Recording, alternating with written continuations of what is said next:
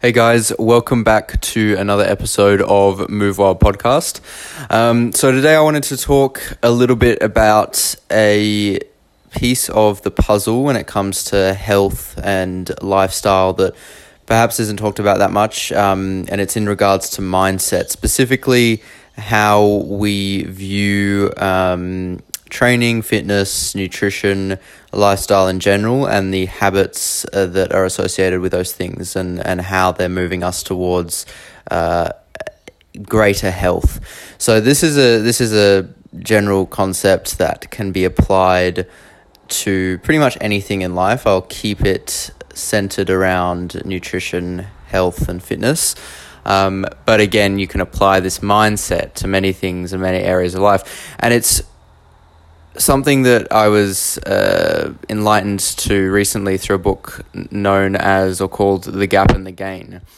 Uh, and essentially, the concept is to measure yourself backwards rather than kind of setting an ideal, such as uh, I want to, you know, be at this, you know, X percentage of body fat, and this is my body composition, and this is how I feel um, and, and set all these kind of markers as to what the ideal is as far as health goes, we, we measure ourselves backwards. So we look at perhaps where we were a year ago, or even six months ago, three months ago, uh, a month ago, a week ago, and we look at how we've progressed. What are the things that we've gained? How have we improved ourselves?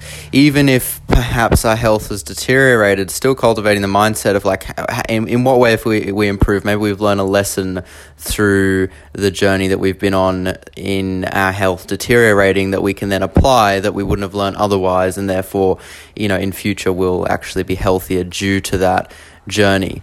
Um, so I think that's a really cool kind of way of looking at things because so often we can get caught up in this uh, place where we're not satisfied with what we're doing. You know, we, we do a workout and we were planning to work out for an hour and we only managed to work out for 45 minutes or we were planning to you know do five sets but we only managed to do four or we were planning to i don't know spend you know X amount of time out in nature this week, but we didn't get to, or whatever it is, or you know even if you look at it from the macro level, uh, we wanted to you know have lost that weight by the end of the year or we wanted to have felt a certain way by the end of the year or the end of the month and we don't. And when we measure ourselves off of that ideal we actually psychologically discourage ourselves from doing the things that actually move us in that direction. Because when you start looking at things in that light where you haven't accomplished your ideal now you kind of have a negative association with uh, fitness for example or health or, or any of those kind of things. And you you kind of discourage yourself from continuing on the journey because you're painting a story in your mind whereby um, you're saying, "Oh, I, I wanted to do this, I didn't get there. I'm I'm failing. I'm I'm not making any progress." And and your mind kind of starts pay, painting this picture, um, and you kind of start making excuses. Uh, you think to yourself, "Okay, well, maybe I'm just not cut out for this, or wh- whatever the case may be, whatever kind of thoughts uh, or lies that your your thoughts tell you about the situation, because you're measuring based on an ideal that we don't even know is realistic in the first place, because we might not know ourselves well enough to actually set accurate ideals. So you might be setting an ideal based off a completely inaccurate sense of self, and a lot of people have inaccurate sense uh, senses of self or sense of reality, um, and it's very hard to have an accurate sense of reality. Obviously, we can get close to it, but if you're going to set a goal or an ideal based on a fundamentally flawed perception of reality, which everyone has, nobody has an objective view of reality. And nobody knows what's going to come up along that journey as well. You know, you don't know uh, if you set a, a, goal for a year from now, if something drastic is going to happen in your life that's going to stop you from being able to do that, but still at the end of the year, you measure off that ideal unconsciously or consciously, and you say, well, why didn't I get here? And you don't even take into account the fact that, you know, different things might have happened that therefore prevented you from getting there realistically. Um, so I've found it uh, throughout kind of my journey with fitness, health, um, and all, all of these things, a lot better to kind of measure backwards to to you know finish a workout and rather than focusing on the fact that it was not as long as I wanted or, I didn't have as much energy as I wanted or I didn't get as many sets as I wanted to to get in I focus on the fact that I actually did a workout which is a gain. Um, and similar when I'm me- measuring from the macro scale uh, where was I a month ago? Where was I six months ago? Where was I a year ago with all of these things?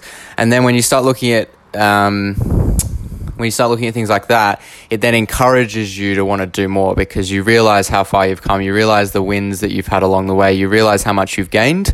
And when the brain senses that it's winning, uh, it it feels happy. It, it, releases a bunch of neurochemicals and neurotransmitters that uh, are going to kind of uh, reinforce those patterns of behavior um, and cause you to want to do more. So, if you have a positive association with fitness, if you have a positive association with eating well, uh, then you're going to do that more. If you have a negative association with those things, you're going to do them less. Um, so, we, we really have a culture where we unintentionally actually create negative associations with things that we say we want to do.